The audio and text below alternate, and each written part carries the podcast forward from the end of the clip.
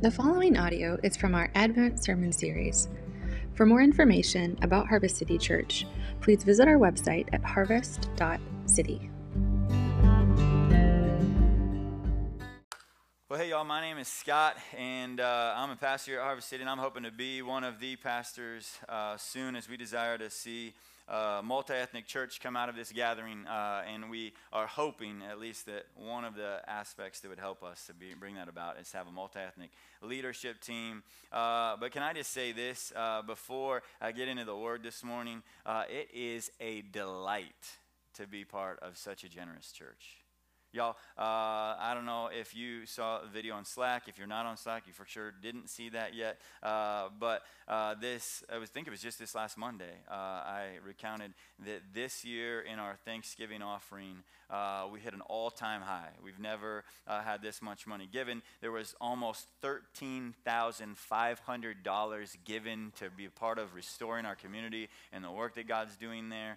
And I think that that deserves like some a little bit of praise. The Lord has been good to us, and y'all have been really generous conduits, right? Blessed to be a blessing, right? Let's go back uh, this fall. Conduits that God's blessings flow through us to the people around us. And so, just to get to like let you step into that a little bit, because uh, I get to be the one that like kind of makes it rain in these circumstances relationally a little bit through your generosity. Already last Saturday, right? Some of the people in our group uh, were at Houses into Homes, and I got to give a check to Selena, who happens to be my neighbor. She lives three houses down from me, but she's one of the two women that helped start Houses into Homes. And that check, I know, made steps uh, forward relationally that, that I'm excited about being a part of the walking out of that uh, in this next season already. Then she was like talking to me about that, and I told her that one of the other things uh, that we get to give a check to from our uh, offering, our Thanksgiving offering, was this new scholarship, this Harvest City Fly the W scholarship that's going to go to a young man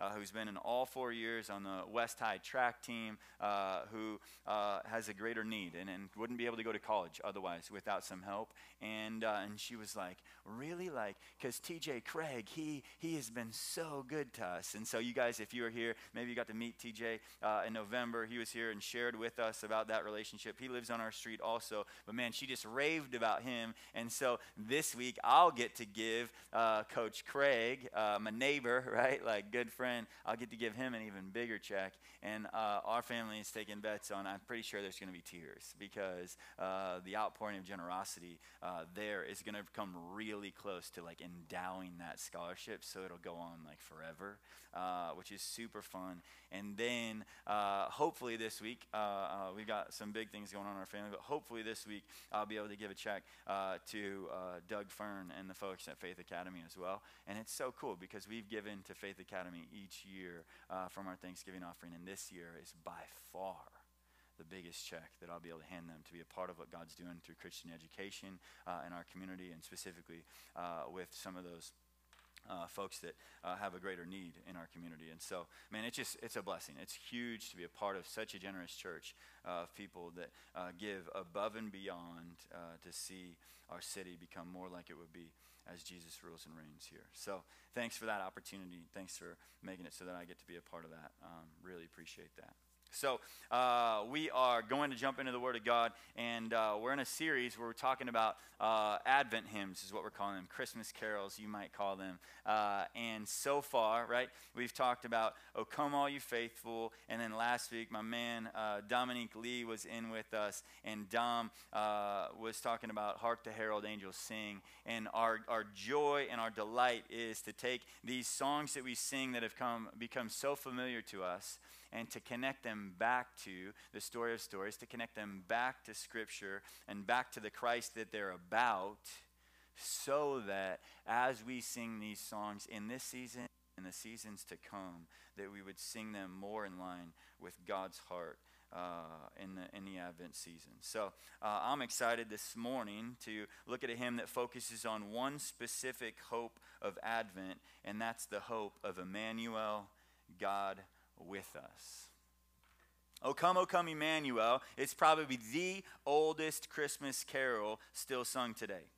This popular hymn you might not know, but it dates back to the 9th century and it represents an important and ancient series of services celebrated by the Catholic Church. So I'm about to get real traditional and real into history with y'all for a moment here, okay? This hymn, originally in Latin, takes us back over 1,200 years to monastic life in the 8th or the 9th century seven days before Christmas Eve, monasteries would sing the O antiphons in anticipation of Christmas Eve when the eighth antiphon, O Virgo Virginum, uh, or in English, O Virgin of Virgins, would be sung before and after Mary's canticle, the Magnificat, that is in Luke 146 to 55.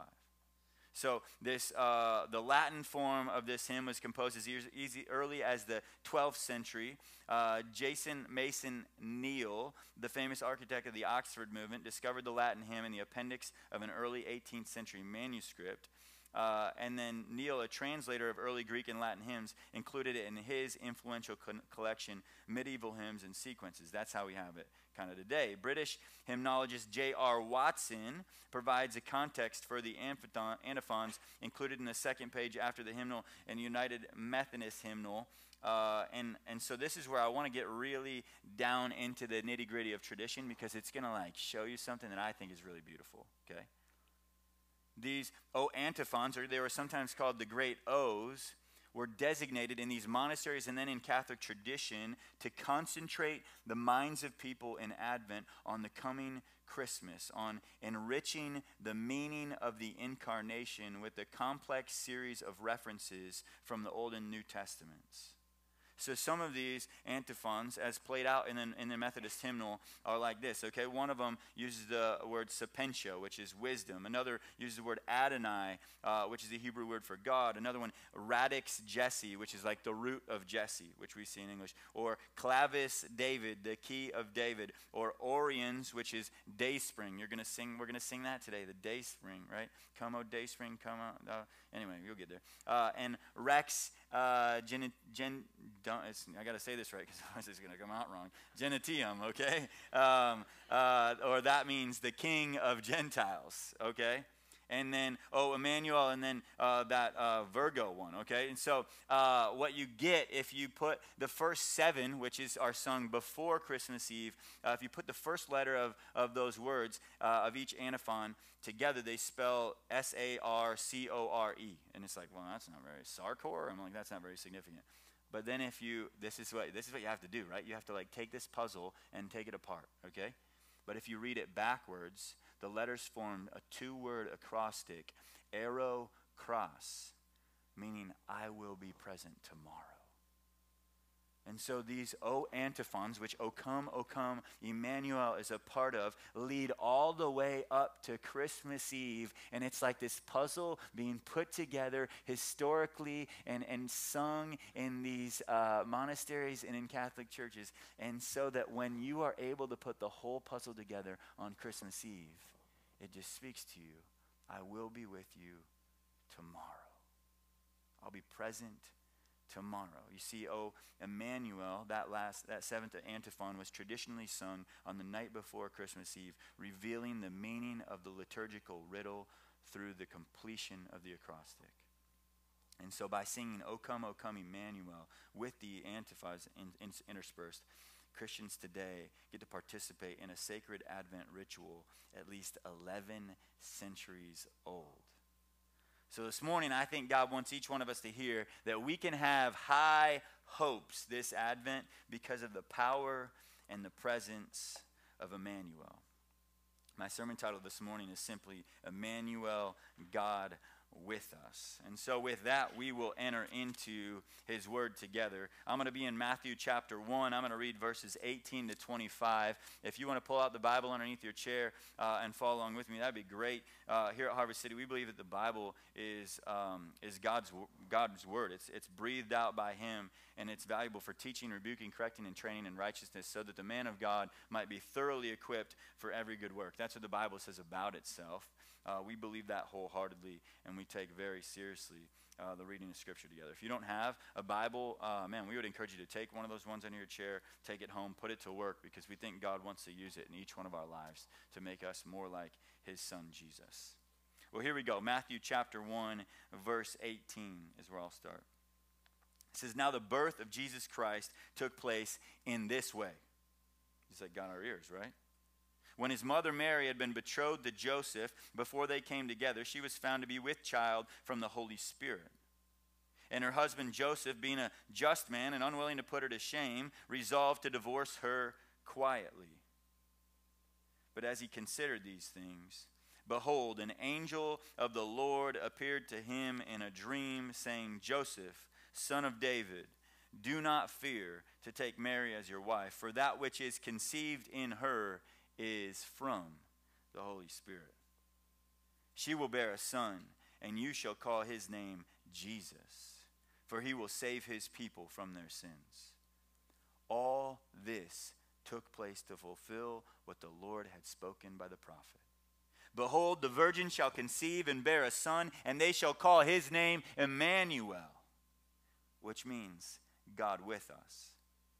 When Joseph woke from sleep, he did as the angel of the Lord commanded him. He took his wife, but knew her not until she had given birth to a son and called his name Jesus. Harvest City, we have high hopes this Advent because of the power and the presence of Emmanuel. As we look at this hymn and this passage, I want us to see the promise of God with us the fulfillment of the promise, God with us. And I want us to really think about how this applies to our lives in the power and the presence of God with us. Will you all pray with me? God, as we enter into your word today, uh, we know that we can't even see and understand it rightly apart from the work of your Holy Spirit. And so we ask, God, that you would be the backlight to Scripture, that you would help us to see, help us to understand spiritual truths, and that you would use those truths to form us more into the image of your Son, Jesus, and that you would be the power living inside of us to empower us to live it out in our daily lives. It's in Jesus' name we pray. Amen. All right, y'all, we're starting with the promise, the promise of Emmanuel, God with us. I don't know about y'all, but uh, Matthew chops up uh, the story of Jesus' birth just a little bit different, right, than what, uh, uh what we're usually used to in Luke's gospel. In my family, uh, I grew up and my grandpa would read from Luke chapter 2 every year on Christmas. Anybody like have traditions like that where like the Christmas story would be read in your house or whatever? I don't know why, but we never read Matthew. Uh, we didn't know nothing from Mark, right? Mark doesn't really touch on it a ton. It's pretty fast. Everything happens immediately in Mark's gospel, right? Uh, and then uh, in John, you're just talking about the incarnation, but it's not about a baby in a manger, so it's not as cute. So you don't read that on Christmas morning either. For whatever reason, it was always Luke chapter 2. So, for those of you that are used to Luke chapter 2, this is going to come a bit different this morning. But one of the things you might notice is that Matthew's gospel tells this story of Jesus' birth from the standpoint of Joseph rather than Mary, okay? See, Luke's gospel is like all about uh, Mary's perspective. The angel, an angel meets with Mary, and then you get to hear it from her perspective. But Matthew's account emphasizes a few things we just cannot miss this morning. Okay, he emphasizes the place of Joseph in this story. He emphasizes the importance of divine guidance given in dreams. Dude has a dream, hears from angels, and then he goes and obeys. It's a pretty big obedience right there, okay? And then he repeatedly, Matthew repeatedly references the fulfillment of prophecy. That's what we're going to focus in on first this morning. Matthew is very interested in the way the ancient prophecies found their fulfillment in Jesus. And it's this emphasis that we're going to focus in on this morning. Look at Matthew chapter 1, verse 22 this morning with me. It's really point blank. It says, All this took place to fulfill what the Lord had spoken by the prophet all this took place to fulfill what the Lord had spoken by the prophet. Matthew has what commentators call a fulfillment formula, right? Throughout his firsthand eyewitness account, he often points to the events in Jesus' life or the teachings of Jesus that fulfill Old Testament prophecy. In this case, Matthew points to the birth of Jesus and the way that it took place as fulfillment of a prophecy in Isaiah that was written hundreds of years before Mary or Joseph stepped on this earth. And this is what that prophecy says.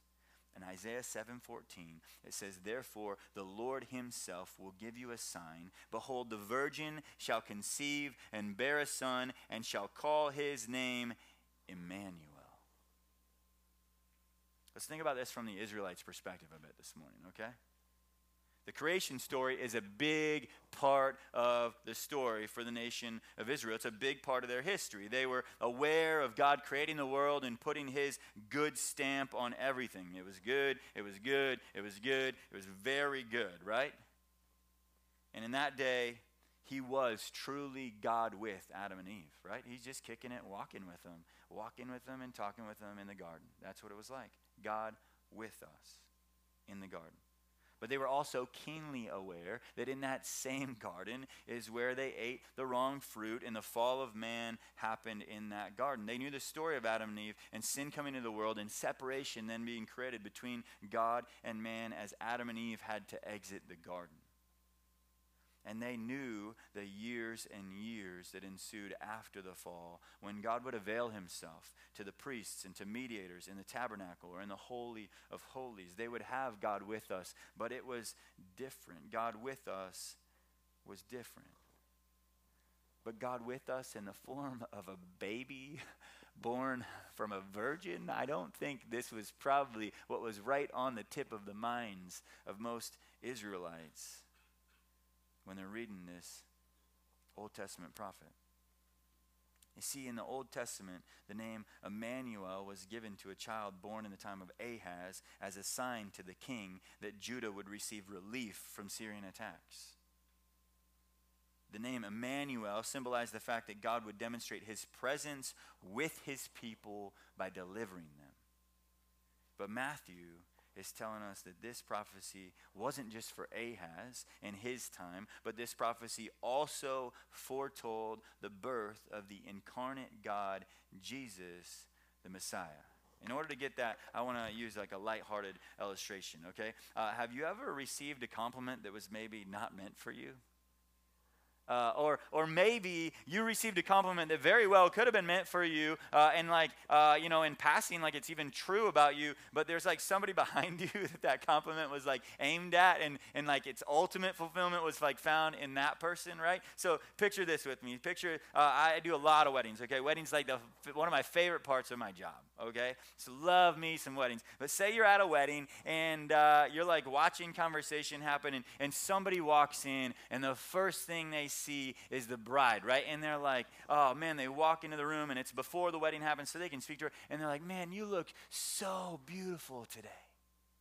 But they don't use her name, so they're just like, man, you look so beautiful. And what they don't realize is that much closer to them uh, uh, on this side of the bride was like the personal attendant that they're also friends with. And she looks pretty beautiful today.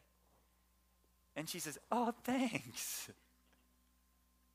You see, like, uh, what was true there is that, like, yeah, she looked beautiful too, right? But that compliment for sure found its ultimate fulfillment in the bride that day at the wedding, right? You see, on a much higher and holier way, uh, this, uh, this, this plan here, this, this prophecy laid out, was for sure for Ahaz, but it finds its ultimate fulfillment in the birth of Jesus. You see, and in a much higher and holier way, Advent reminds us that we're not the center of God's plan. Advent is an opportunity to refresh our perspective that God has a grand plan for history that's so much bigger than just you and your friends and your family. Think about the narrow perspective that so many of us have at Christmas, right? That culture tells us that there's a, a fat man in a red coat that like flies in some uh, sleigh and, and the reindeer fly him up there and then he comes down your chimney and he has gifts for you. And that like it's your stocking that you're going to open up the next day. And oftentimes, right, culture tells us that Christmas is about you and the gifts that you get to unwrap. We don't wake up on Christmas morning thinking about all the people around the world that God came to give the gift of God with us. So, in the midst of a season that might shrink our gaze, Advent reminds us to pan the camera back out as this personal attendant could have done, right? If she could step outside of the room and see the scope of what's happening, she wouldn't have stepped into that really at all, even though it was true for her. She'd have been like, wow, yeah Everybody that comes in the room should be telling the bride today how beautiful she is. In the same way, we need to step back and see the grander scale of what's going on here this Advent. Advent doesn't just remind us that we're not the center of God's plan. Advent also reminds us of generations of saints longing and pining for the Messiah. Y'all think about this with me. Not long ago, it was like a luxury to have Amazon Prime and get like two day shipping, right? Now you can like click that button and they're like, yeah, I'll show up in four hours if you want. You know, like you tell me where you want to put it and we'll put it there at your house too. Like, I don't know if we even have a category, if modern people even have a category for the kind of longing and pining and waiting that generations of saints have been going through. You see, Advent gives us an opportunity to imagine our imaginations are so important. Uh, this is like being awakened for me in this whole, uh, in Porterbrook. I'm reading this whole thing about imagination right now. But anyway, it's, uh, Advent gives us an opportunity to imagine the long awaited coming of the Messiah, who was promised thousands of years before his arrival in Bethlehem. Generations of saints had promises from God in Scripture that caused them to yearn and pine for the much anticipated Messiah. Harvest City, the truth is, our God is a promise making God. And that means that we are to be a promise claiming people. As we sing Advent hymns this year, I wonder if God might desire to tune our hearts, not just to His grace, but also to tune our hearts to His promises to begin to claim them. I wonder if God wants us to use these beautiful Advent hymns to remind us of His purpose and His plan and His promises for us and for the world around us so that we might realize how tiny our little, yes, selfish, small kingdom of us plans are and to begin to patiently claim his promises the way that the generations of his people have done for so long. Church, our God is a promise making God, and that makes us a promise claiming people. Keep in mind that more than 700 years passed between Isaiah's prophecy and the birth of Jesus. And in this gospel, right, Matthew cites Isaiah 7:14 as being fulfilled in the birth of Jesus.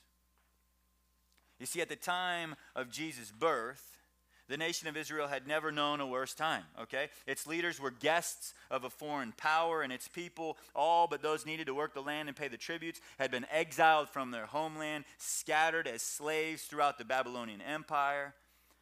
Think about what a fall it must have been for a people who thought themselves the favorites of the one true God. Under David, a God fearing king, Israel had been the local superpower, and now their nation barely existed. Where had it all gone wrong? Well, the Old Testament prophets weren't slow in telling them, right? They'd been proud, neglecting their Lord, and worshiping other gods. He had turned away from them. But think about this the fulfillment of the promise God with us, right? O come, O come, Emmanuel is sung from the point of view of exiles, longing for God to be with them again. Even in the depths of his disappointment with the Israelites, God sent word through his prophets that better times were to come. A Savior, the rod of Jesse, in other words, a descendant of King David, would come to set them free. The mournful longing in O come, O come, Emmanuel doubtless arises from the absolute assurance that their people would need to be redeemed. But not quickly. There is a lesson to be learned first. Even today, the faithful can fall. Wrong turns can be taken, and it might seem as if God has looked away in annoyance. But the wonder of his love means he will always be God with us. So let's look together at how this longing and the words of God through his prophets were fulfilled in the birth of Jesus. I'm going to read it again Matthew 1 18 to 25. Says, Now the birth of Jesus Christ took place in this way. Listen up, he says. When his mother Mary had been betrothed to Joseph, before they came together, she was found to be with child from the Holy Spirit. And her husband Joseph, being a just man and unwilling to put her to shame, dissolved, resolved to divorce her quietly. Think about this, okay? If she, if this baby wasn't from the Holy Spirit, that means it was an, an adulterous thing going on, and like she would have been stoned if this would have become a public thing. Okay? So he is doing uh, her a favor because he loves her so much, uh, and he's trying to resolve this quietly. But as he considered these things, isn't awesome? God knows the minds of his people. As he considers these things, behold, an angel of the Lord appeared to him in a dream, saying, Joseph, son of David, do not fear to take Mary as your wife, for that which is conceived in her is from the Holy Spirit. She will bear a son, and you shall call his name Jesus, for he will save his people from their sins. All this took place to fulfill what the Lord had spoken by the prophet. Behold, the virgin shall conceive and bear a son, and they shall call his name Emmanuel. I love this. I, like the parenthetical references throughout the Gospels, right? John does it so well. He gives you these author notes. Just in case you didn't know, Emmanuel means God with us. When Joseph woke from sleep, he did as the angel of the Lord commanded him. He took his wife, but knew her not until she had given birth to a son, and he called his name Jesus. Harvest City, Jesus' birth showed all humanity that God is faithful to fulfill his promises in ways far beyond human expectations. Ain't nobody considering the fact that God could make a baby with just a woman, that you didn't need a man, you could do it with the Holy Spirit and this woman. God fulfills his promises in ways far beyond human expectations. Jesus was not just a sign of God with us. Jesus was, in fact, God in the flesh, the incarnate God, God with us in person. Not only that, Matthew's gospel reminds us that Jesus did not merely come to save his people from oppression. That's what they really wanted. They didn't want to be under another king's rule any longer. They wanted to be set free politically. But Jesus didn't just come to save his people from oppression, he came to set his people free from their sins. Think about the many promises fulfilled that we're going to sing about this morning when we sing, O come, O come, Emmanuel. If we got the lyrics and you want to throw some of that up here, uh, that's great, right? One of them we'll sing is, uh, O come, O come, Emmanuel, and we'll say, He ransoms captive Israel. Another one is this Emmanuel. Oh, come, oh, come, Emmanuel. Uh, he's the, he is the rod of Jesse. That's like a descendant of David that sets, uh, that frees his people from Satan's tyranny. Like there is a tyrannical leader that has been uh, at work like a lion. He's come to steal and kill, to destroy, to devour us. And it's this rod of Jesse, it's Jesus born in a manger that frees his people from Satan's tyranny. Emmanuel not only does that, but he also saves us from the depths of hell. Literally gives us the gift of eternal life so that we could spend the rest of eternity with God. Emmanuel gives us victory over the grave, we sing. Emmanuel is the day spring that cheers our spirits by his advent. Like in coming, Jesus gives us joy that we couldn't have known otherwise. Emmanuel disperses the gloom and drives out the shadows of death. Y'all, there's a good amount of shadows of death around right now. But Emmanuel's the one that drives them out. And Emmanuel, we sing, is the key of David that has unlocked our path to our heavenly home. It's like we sing that Jesus Christ is indeed the way, the truth, and the life. Harvest City, this is our God. Nobody could do this but Him. He is the one not only that makes the promises, but that fulfills them in ways that are far beyond our imagination. And that's what we sing when we sing this song, O come, O come, Emmanuel. You see, Jesus, when He was born, came to fulfill the promise of God with us. When Jesus came, he could be described as the fulfillment of this prophecy in Isaiah 7:14 because he was quite literally God and he came into this world to be with us. But think with me about the past, present, and future of this idea God with us. God with his people was like the greatest blessing on the nation of Israel throughout the whole Old Testament, right? Whether it was in the tabernacle and wherever they go, uh, God would be with them. Whether it was uh, Moses meeting up with God on a mountain, whether it was once they built the temple, there was a holy of holies where God himself would dwell. Whether it was they were out there in the desert and there was like a, a pillar of fire that, to know that God was present with them. It was like one of the greatest blessings in the entire Old Testament. But this blessing was hindered by the rebellion against him. Then we go into the story further, and when Jesus comes on the scene, God's provided salvation from sin and has healed the broken relationship between himself and his people. Through the good news of the gospel, people like you and me can now be with a holy God. There doesn't have to be any kind of separation anymore. In Christ, we can genuinely be with him.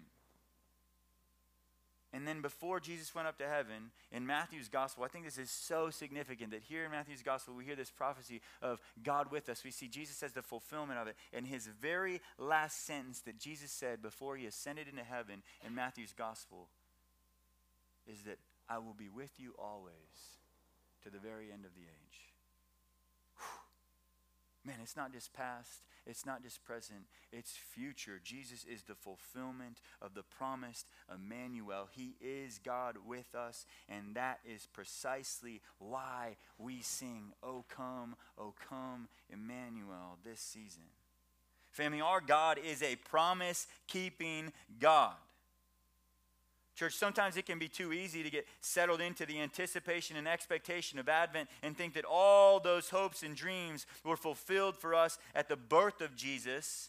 And it is true that He is a promise keeping God. And in so many ways, on that first Christmas, He fulfilled His promises.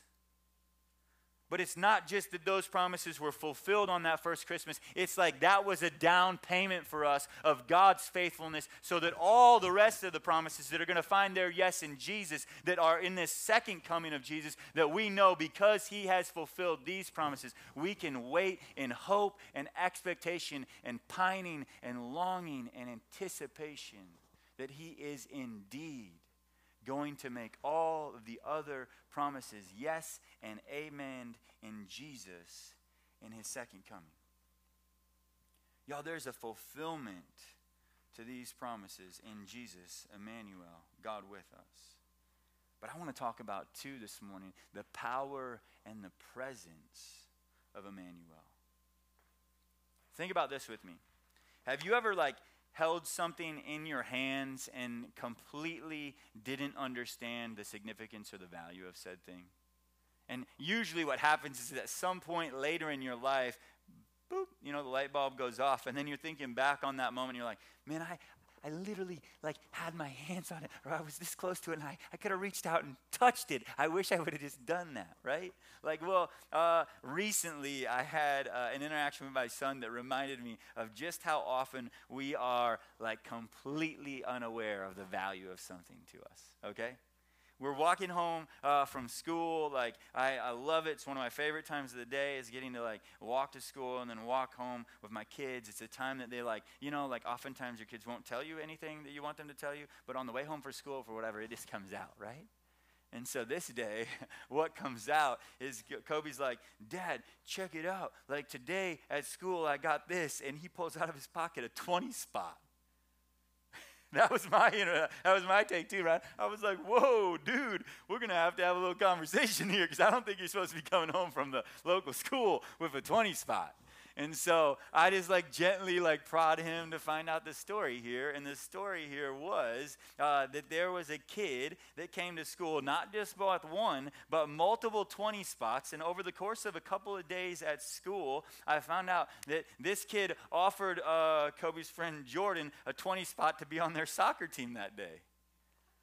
He's like, man, I really want to be on that team. He's like, Kobe and Jordan, they are like in their grade, probably the two best soccer players, and they were on the same team. And so once he saw that, he like slaps a 20 spot down payment. Man, I want to be on the good team today, right? And uh, Jordan, knowing that his parents wouldn't be cool with him coming home with a 20 spot, gives it to Kobe, and Kobe pockets it and brings it home. So it wasn't even Kobe, wasn't even the captain of said team, whatever. It's not part of the illustration. Anyway, so, uh, but he's like, he comes home with his 20 spot. And so we have this conversation about it. And then the next day, like uh, I like told Kobe, okay, we need to you need to have a conversation. You need to give this money back to Dylan, like, uh, and then uh, sorry, didn't mean to out the kid, uh, but like anyway, you need to give the money back to him, and then like you need to have a conversation with your teacher. I want to make sure that this isn't like affecting other people too, right? And uh, um, by then, it had happened again. Like this time, he paid 20 bucks to another kid just to play with him on the playground.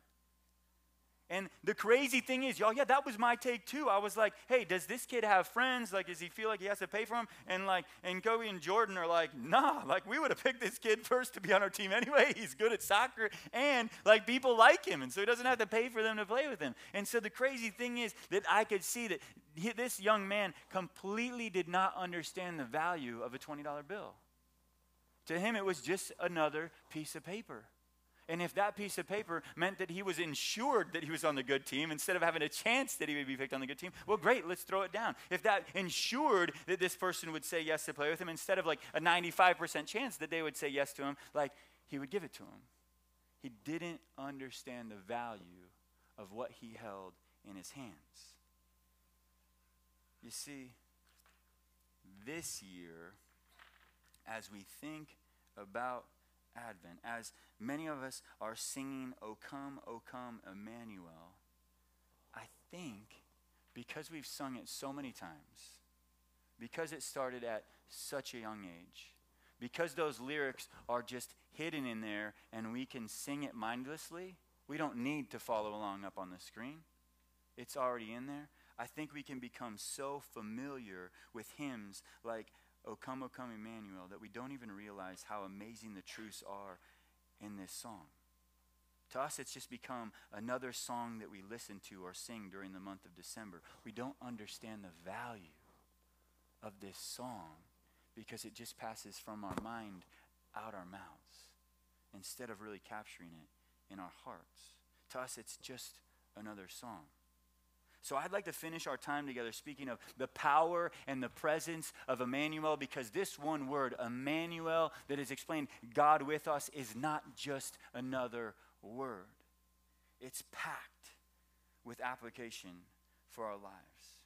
So let's think about the presence of Emmanuel. The promise of God with us is even more than God putting on flesh and dwelling among us in that first Christmas. God with us also reminds us of the promise that God is always with us and he will never forsake us, right? I already said this, but the final sentence in Matthew's gospel was Jesus telling his disciples just before he ascended into heaven. Uh, I am behold, in Matthew 28 20, and behold, I am with you always to the end of the age. You see, this, ma- this means that no matter the circumstances you're going through, because of your identity in Christ, you can trust that you are going through it. You're not going through it alone. God is with you. I want to tell you what this looks like for the Gaskill family this week. Okay, about to get really real in here. Uh, some of y'all don't know this, but like uh, Madeline, uh, our oldest daughter, was um, I don't know, 30 weeks, 33 weeks uh, pregnant. My wife found out uh, not 33 weeks, 26 weeks pregnant, uh, my wife found out that um, that her heart wasn't working right. This this baby inside of her, and so uh, Maddie has uh, what's called fetal heart block. We've talked about it here before. She was born and she had to have surgery three days into her life to have a pacemaker installed. And so it helps her heartbeat uh, and helps her to be the normal kid that she is. Nobody would ever know, right? Like awesome, uh, wonderful kid, such a blessing to our family. And at seven years old, uh, she had to get a new battery put in, so she had to have another surgery, right? And so uh, they have to get back in there, and they have to fill that thing up with a new battery, and she's, uh, you know, under the knife and stays the night and goes home and whatever. In those, in these first two occurrences, right, like the things that I remember. The thing that I remember is that we were at a big church then, and the word would go super wide, and like people would remind us that there were like thousands of people praying for Maddie on the daily. And even though the doctors told us that there was like less than a 25% chance that she would be born alive, like I never once went there in my heart because God was so present with us in that season. And when I look back on that season and, and like can't think of like uh, there's just like a few times in our lives that we really felt and experienced God with us in that kind of way. And then when, when she was seven years old and she got this new battery, right? Like all I remember is that like a bunch of my friends came to the hospital because then you could get in. You didn't have to all these COVID protocols and stuff like that. But came to the hospital and we just walked laps and prayed like it was our job the entire morning that she was in there. Never once did I consider that anything rough would happen, you know? Like it was just the hand of God. And um, and it was like I don't know, like what 10, 14 days ago now. Uh, Maddie has like a stress test and all these things that she has to do every six months on her pacemaker. And they're like, hey, you need a new one, and we're gonna have to take care of that before Christmas. And I think it was just like the, I think it was like how quick it was for me. Like not having lead time to get my, my mind wrapped around it. That she was going to be having another surgery, and this time it meant a whole new pacemaker, and it was going to have to get installed in a different way, and this time it was going to have to be intravenous instead of on the outside of her heart, and all these things. And, and y'all, like,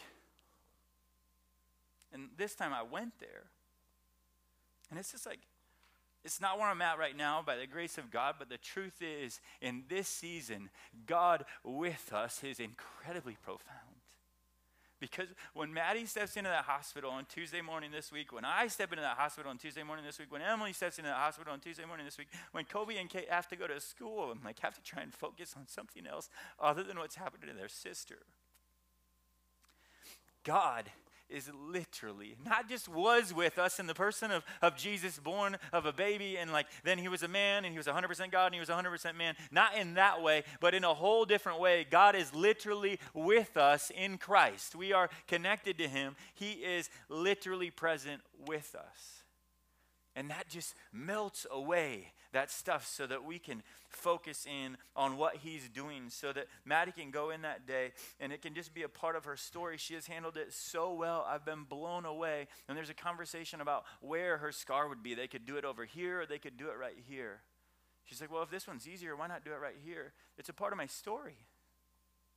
Like people are just going to see it and they're going to they're going to know this is who I am. It's going to provide opportunity for her to like share her story and give God the glory. She's not worried about like what people think. For her, it's just a part of her story. And so, even though it's not the way things are supposed to be, right? Like, uh, it's a result of sin and brokenness and all those kind of things, it is her story. And it's a story that God's given her, and He is with her in it. Y'all, God with us, His presence is incredibly profound and powerful. God with us means that we cannot believe the lies that first creeped in about God being some distant God that is allowing this to happen, but instead, the presence of Emmanuel means that this may not be the way things are supposed to be, but that God, in His sovereignty, has allowed this, and at the same time, He is with us in the midst of it. But God isn't just always with us. God with us also means that he will never forsake us. Check this out in the scriptures. Hebrews 13:5 says, "Keep your life free from the love of money and be content with what you have, for he has said, I will never leave you or forsake you." Church, the presence of Emmanuel also means that he will not forsake you. Our God, who is with you, will never turn his back on you. And do you hear the implication of this text? It says we can be content. That's a loaded word, isn't it? Because of the presence of Emmanuel. In other words, our contentment flows from our knowing, our believing, and our experience of God with us because there's nothing in this world that could bring us more joy than our God being with us and the assurance that He will never leave us or forsake us. Church, we need to slow down and ask ourselves how would our lives be different if we were fully alive to the presence of Emmanuel? The reason I get so real with you and talk to you about that this morning is because probably each one of us has a dark place in our heart, or maybe even a location where we go uh, throughout our weeks that when we go to those places, we are not alive to the presence of God with us. For some people, that could be the hospital. We've actually seen really cool things that God has done at the University of Iowa Hospitals and Clinics. So I'm guessing that I'm going to be alive to that that day. But there's others uh, that when I was in some of those dark places in the last couple of weeks, that I just didn't even consider God going that with me because I was like blaming Him for what I was going through. Y'all, we need to be alive. I wonder how our lives would be if we were alive, fully alive to the presence of Emmanuel. But not just to his presence, but also to his power. If we're going to talk about the presence of Emmanuel, then we better take some time to talk about the power of the one who is with us and always uh, will be there and will never leave us or forsake us. Harvest City, Emmanuel, our present, our ever present God, came to save us from our sin. So check this with me for a second. The Gospel of Matthew reminds us this morning that when Jesus grew up, he took away the barrier of guilt between us and God. He literally tore the veil that separated us from our holy God. Emmanuel was the Lamb of God, came to take away the sin of the world. Emmanuel was tempted in many ways on, in his time here on earth, but was without sin. Emmanuel is also the light of the world, in whom there is no darkness at all. Emmanuel, who is God with us, was betrayed, wrongfully accused, mocked, and crucified. And Emmanuel, God with us, rose from the grave by the power of his Holy Spirit three days later to prove once and for all the power of the God who is with us. Church, I don't think most of us acknowledge the power of God that is literally with us in our daily lives. But Jesus came to empower us to do what we could not do on our own. My man, Paul Tripp, says it like this God knew that your need was so pervasive and expansive that He didn't just forgive you, He literally unzipped you and got inside you by His Spirit so that you have the power to do those things that He calls you to do. Consider this Jesus is Emmanuel, not just because he came to earth. Jesus is Emmanuel because he made you the place where he dwells. God has dealt with your powerlessness not just by giving you insightful commands and principles, but by literally giving you himself. If you are God's child, he lives inside of you in power and glory gracing you with what you need to obey his call. Scripture says it like this in Romans chapter 8, verse 11 If the spirit of him who raised Jesus from the dead dwells in you, he who raised Christ Jesus from the dead will also give life to your mortal bodies through his spirit who dwells in you. 1 Corinthians 2 says this Don't you know that you yourselves are God's temple and that God's spirit lives in you? That same power that rose Jesus from the dead literally unzipped you, got inside you, and empowers you to do the very things that God is calling you to do. Our God, who is with us, is all powerful. And this Advent, my hope is that singing O Come, O Come, Emmanuel will help each one of us be more alive to the power and the presence of God. When we're seemingly in hopeless situations, the thought in our mind should be, but God. When we find ourselves backed into a corner and we can't see a way out, Emmanuel reminds us that our God is the one that parted the Red Seas, that he can create a way out whenever he wants to. When our marriage is rough and we don't know how it will get any better, God with us reminds us that by His strength we can press on in love. When the enemy tells us that we just cannot do this any longer, Emmanuel reminds us that God will always empower us to do that which He calls us to do. So, this morning, as we wrap up, I want to encourage you with one last truth about Advent as we think about the waiting and the longing and the anticipation of Advent, as we consider afresh the fulfillment of so many of God's promises this Christmas, my hope is that God would build up our confidence in his fulfillment of his promises. As we look back on the faithfulness of God this Advent, may we confidently anticipate the second Advent of Christ when he will return to wipe away every tear and every eye and to make all things new. This Advent, may we live with the truth of Emmanuel, God with us, in our hearts, and may that give us high, high hopes. And one of the ways that we like put that on every week, one of the ways that we taste that week by week, one of the ways that we literally experience Emmanuel, God with us, is by taking communion.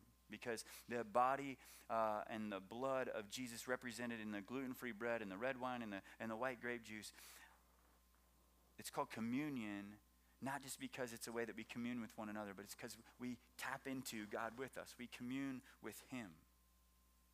I want you to think about this. This is what the Westminster Confession of Faith says about communion. It says, Our Lord Jesus, in the night wherein he was betrayed, he instituted the sacrament of his body and blood called the Lord's Supper to be observed in his church unto the end of the world for the perpetual remembrance of the sacrifice of himself and his death, the sealing of all benefits thereof unto true believers, their spiritual nourishment and growth in him their further engagement in into all duties which they owe to him. And here it is. This is why I wanted to read this this morning. And to be a bond of and pledge of their communion with him. When you take the body of Christ broken for you this morning, when you taste the blood of Jesus poured out for you this morning, represented in these elements, it is a bond and a pledge of God with us, of your communion with Him. And so we're going to respond to the good news of the gospel together this morning. Here at Harvest City, the communion table is open for all who have placed their trust in Jesus Christ as their Lord and Savior. If you do that, you're going to come up the center aisle, you're going to receive the elements, and you're going to head out along the outside. But there's a couple other ways that I want you to respond this morning. One is if, if, if you were pricked in the Holy Spirit, and there was a there was literally a place in your heart, a dark place in your heart, maybe even a location uh, in your life where you just know that you're not really alive to the presence of God with you in that place, would you consider just jumping in the back and praying with somebody today?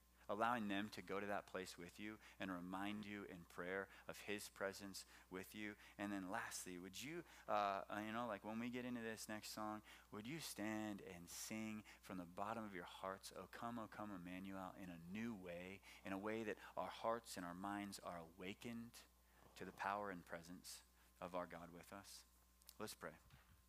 God, we ask that you would do just that, that you would take something that is all too familiar to us and that you would help us to sing it uh, in a new way this morning. God, we ask that uh, whatever we're going through this week, that you would help us to be more alive to your presence in our lives, that we would recognize that you literally have unzipped us and come to live inside of us, that if we are in Christ, that you've given us the gift of your Holy Spirit, that we are temples of the living God.